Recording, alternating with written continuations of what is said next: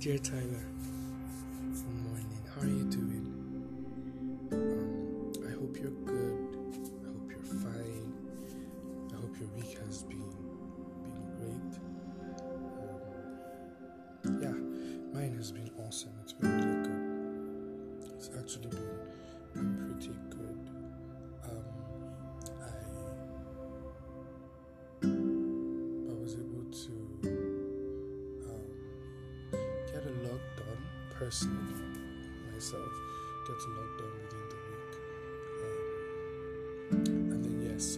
so Popsy came over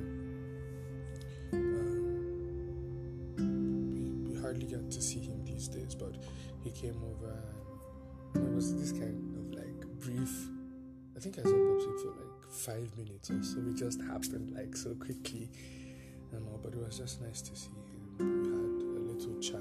We spoke. We cracked jokes and you know, generally, the week was actually good. It was quite productive for me um, in a musical sense. I was able to do quite a lot. Um, I've I've always had this desire to be able to share uh, my musical content with you. So I'm, I'm, I'm really thinking of how to package it within this um, podcast for you.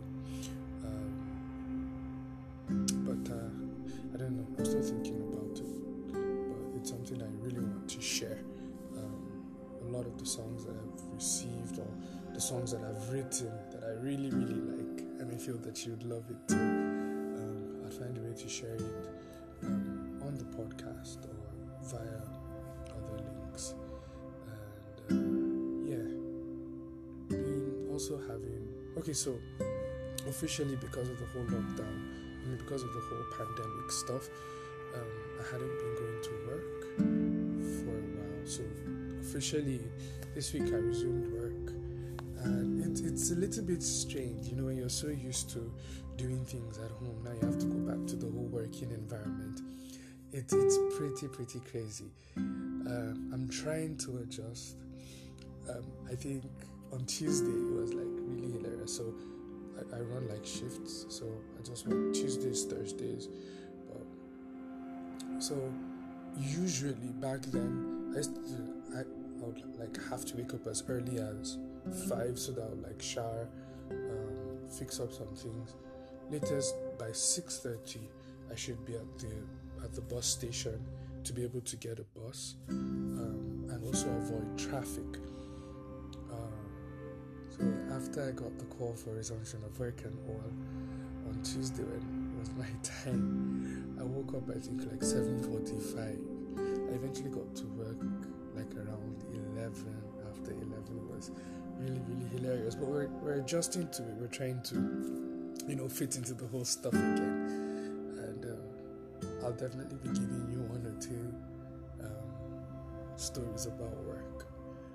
And then did any other thing happen within the week? Uh, nothing, nothing really of note. But like I said, musically, really making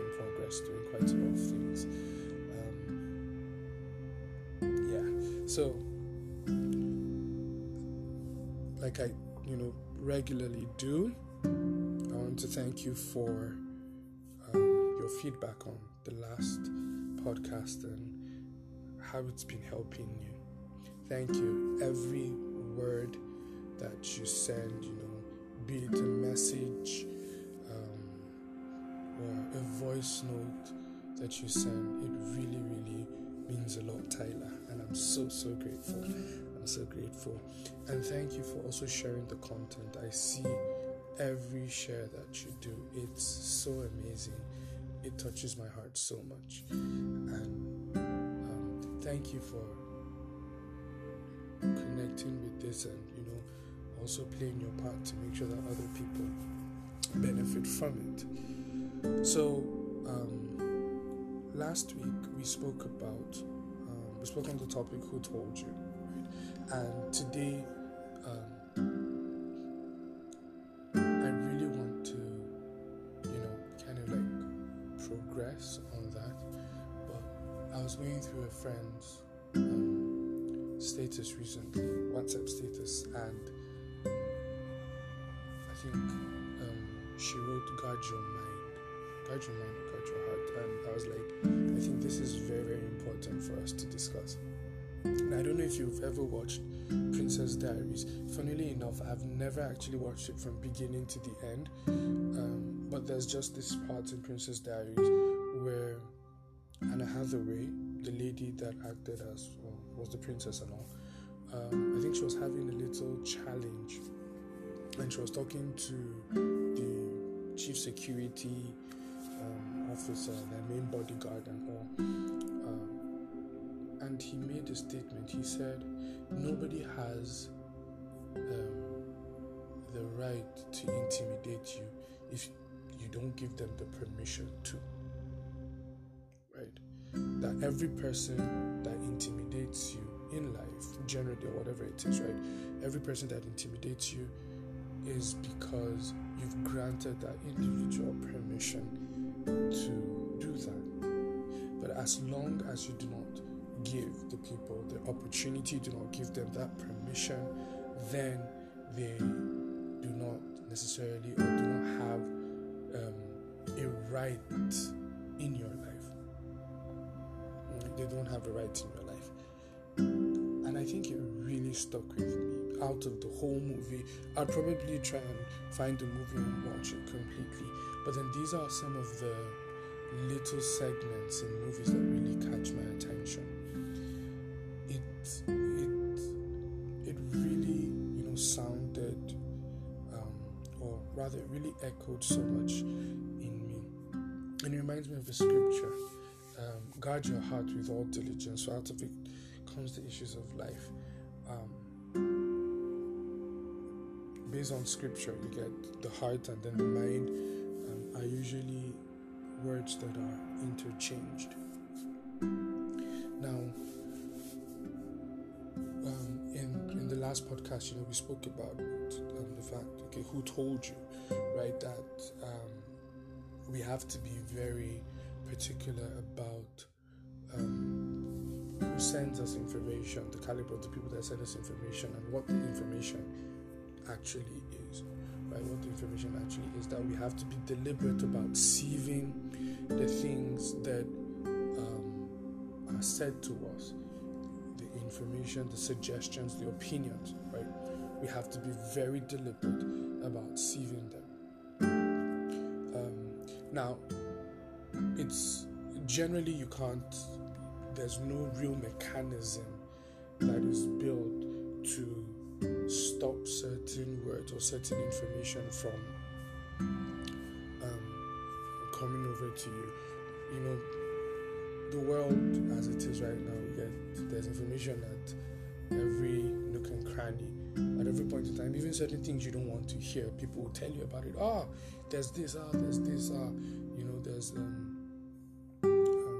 you know, there's this disease in this uh, that is eating up people's this, that, that, that.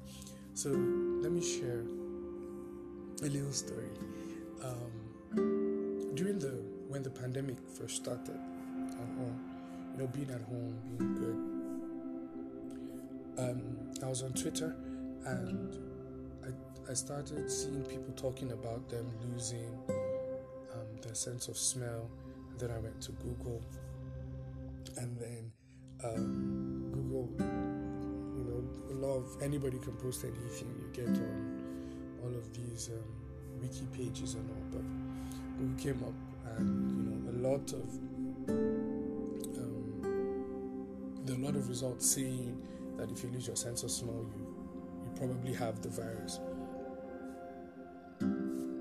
So I remember at the, there was this day I, I went to have my bath,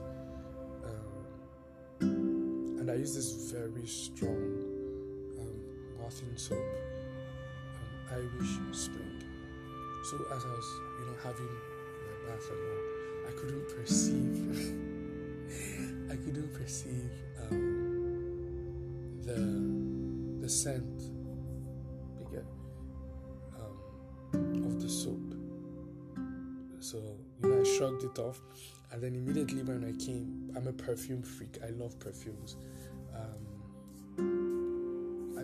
Let's not even talk about perfumes right now, but I love perfume. So when I got out of the shower, I immediately came, you know, I sprayed a whole lot of perfume on my hand and tried to perceive it, and I and I could not perceive the fragrance.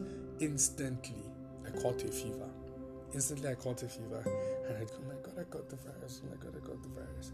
Now, um, whether I got it or not, I really don't know. But the fact that everything that was a symptom, right?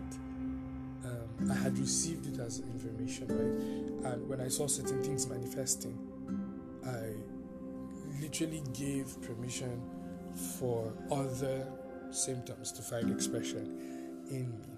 And that's the danger of certain words you know, like, um, I don't know if I said it in the previous podcast, but then I was thinking about the question like, who taught us fear? Um, we learn fear. Naturally, we learn fear, we learn bravery. Um, and like I said, we don't have like um, by default there is no structure that helps us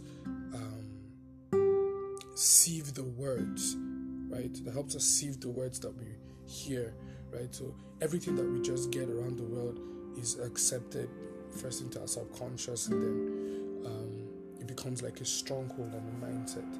So a child grows up seeing certain things and believes that that's the possibility he or she has. You could see the child trying to imitate what the um, more mature people are doing right? That that thought of limitation is not there. So, um, but it gets to a point that when a certain information is so pumped around you, when you've so surrounded yourself by a specific thought, it becomes what we call like a stronghold. And at that point, it becomes extremely difficult to think otherwise extremely difficult to think otherwise. So, um, sorry about the horns and all. So, let's take for instance part of the easiest, one of the easiest things to really talk about. Let's talk about fear, right? Fear. Now, or failure rather. I think failure goes well. Now, um, everybody in this life has failed at something at, um, at least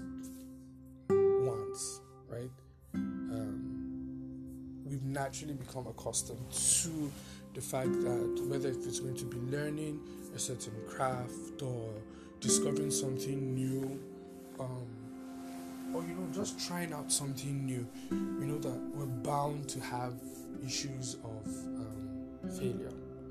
Now, separating failure failure is, is more of an event than who you are.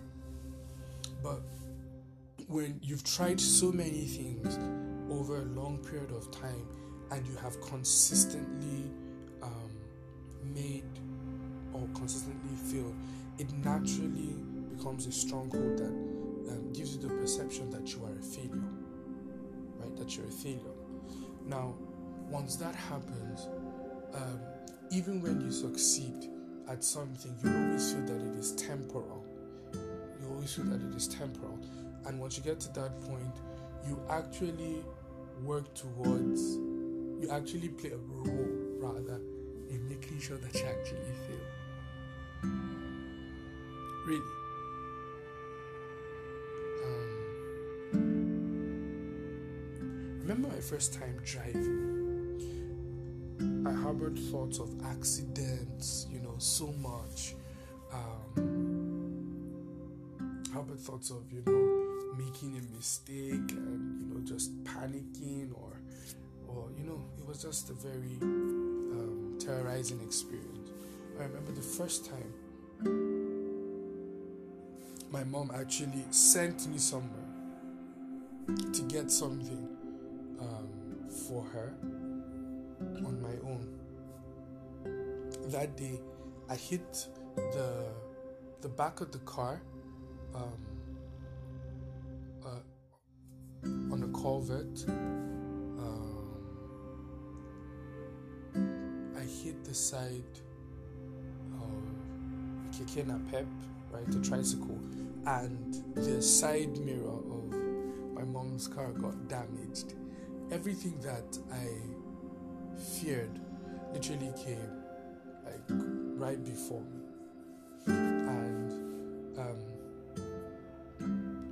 I was just, you know, literally living what I had built around myself as a thought, mindset, and as an expectation. Um, and so for a long time, it took me like a while to be able to drive. And so when I now got the opportunity, driving in Abuja, the roads are really busy and the drivers can be really, really crazy. When it was the time I, I, I drove from home to the office, remember the night before, I was like, okay, who am I going to jam this time? Who am I going to, am I going to wreck this car and everything? And I had to, you know, stop myself, you know, put myself on track and be like, no, you are not going to um, have an accident. You're not going to have any issues. You're going to drive. You're going to be fine. You're going to reach your destination and all. I remember that morning as I just came out, there was like a whole lot of traffic. The the noise of horns, you know, everybody boom, boom, boom, boom, boom, here and there. It was nerve wracking. But every time that the thought of something wrong happening came to me, I instantly, you know, shut it out with um, the thoughts of, no, you're going to get it right, right? You're going to be fine. And um, I got to the office perfectly fine. I remember when I parked the car, I was like, thank you, Jesus, thank you, Jesus. Um, then again, another fear. I was in the office like every 10 minutes i'll just you know check outside the window to make sure that the car wasn't stolen. You know just so many things. And um, i would you know like go downstairs and you know the, I, mean, I mean press the car lock to make sure that i actually locked it. You know all of those things it's just like an example now if we can so feed our mind right with such negative thoughts that they literally become realities for us. It means that we can feed our minds, right, with so much positive thoughts. Now, I'm not saying being reckless or careless, but then you literally feed yourself with so much positivity that the thought of failure doesn't have an effect on you. Look at failure, you could redefine quite a lot of things, redefine quite a lot of things, and say, that okay, I know failure exists, but then I look at failure in the sense that I did something the wrong way, and if I do it the right way, it's not going to happen. I've learned a way of not doing it right, um, like the story of Thomas Edison and the light bulb, when they said that um, he failed nine nine thousand nine hundred ninety nine times, and his response is like, no, I didn't fail nine thousand nine hundred ninety nine times. I just found out 9,999 ways of how not to create a light bulb. Okay, whether if it's true or it's motivational talk, it's still true. Like the, the thought and the concept is very, very true. Um, like, like scripture said, guard your heart with all diligence. You are responsible for what comes into you.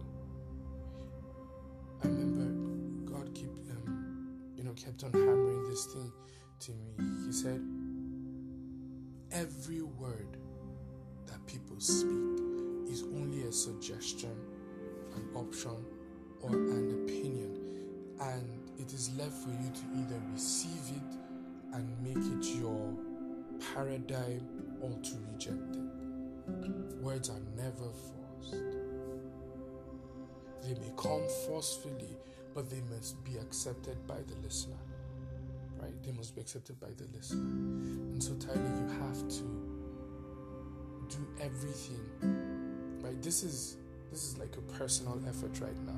It's something that you have to do. Nobody can do it for you. No matter how much you need it, nobody can create the boundary of the words that can come into you.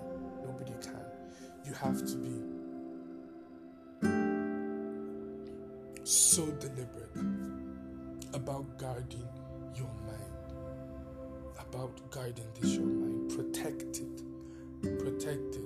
Remember I said that your beliefs, right, responsive uh, um, build up to convictions. Convictions will build up to actions, and then actions literally create the results in your life. So, whatever wrecks with your mind or whatever plays with your mind, plays with your general belief system. Now, when you've got something precious, right, something that could be of benefit to you, there is a way that uh, you you protect it. You know, you do everything. Okay, so for instance, something fragile, right? You've got this glass um, artifact, right? Something very precious. The packaging, first of all, tells you that it, it needs to be cared for because it could be easily broken, right? Where it's kept and the reinforcement that it has tells you how um, important and how valuable it is. You get if you see somebody tossing the glass artifact up and down, you're like, oh my god, oh my god, oh my god. But then you see somebody tossing up a stone, somehow it's it's not. Um, you don't feel um, that anxiety. Now, if we can guard things that you know probably just have monetary value, how about the one thing that actually has the value for um, creating your future? You can't be in an environment that celebrates failure, that emphasizes failure, and expect to succeed. Sometimes you have to literally remove yourself from that environment and make either you find another environment that um, sponsors or celebrates what you are looking for, or you create an environment and then you so, you know, fortify it that only those that share the thoughts, only those that share the desires, or those that share the passion that you have have access to it, right? That is the. It's either you do that, um, or you find a new set of people to work with, right? Um, you can't be in a place where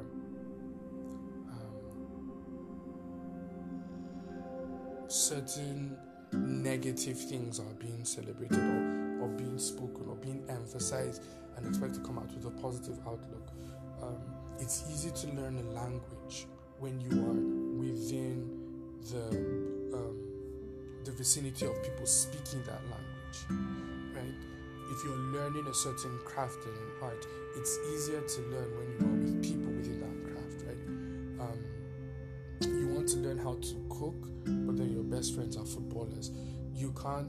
There, there, there are a whole lot of things that you'll be able to learn right? Because you're from your your perspectives are different, your pursuits are different, right?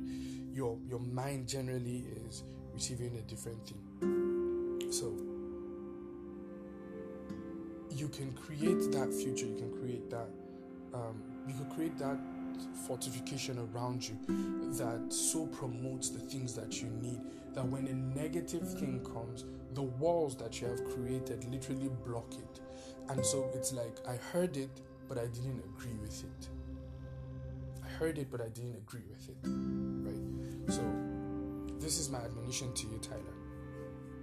For the week, um, do everything, right, to make sure that the words that you receive um, are words that would inspire you to where you would want to be. If you see yourself living in fear. Let's say you're living in fear. You get especially like listening to the news. Like there's there's a bad story everywhere. Something terrible is going up, you know, and all of those overflooding of that information can build up fear. So why not find certain things that would help stir up faith, right? Your faith in humanity, your faith in the possibility of things getting better, right? there are people that are making a change, making a difference, even within the um, the confines of chaos. Now, those should be your reference points. Those should be your reference points. I'll end with this. And in Nigeria, usually um, higher institutions, the government-owned higher institutions, right? Um, results pasted, you know. I'm sure it's everywhere, but um, I remember something that I learned. You could go to the notice board and you could see a whole lot of people with, you know, carryovers, probably failed courses, and if you look towards that, if you look towards that, um, you would you would feel that it's really difficult to pass. But then, why not take out that same energy and find the people that had either straight A's, straight B's, or people that didn't have any issues?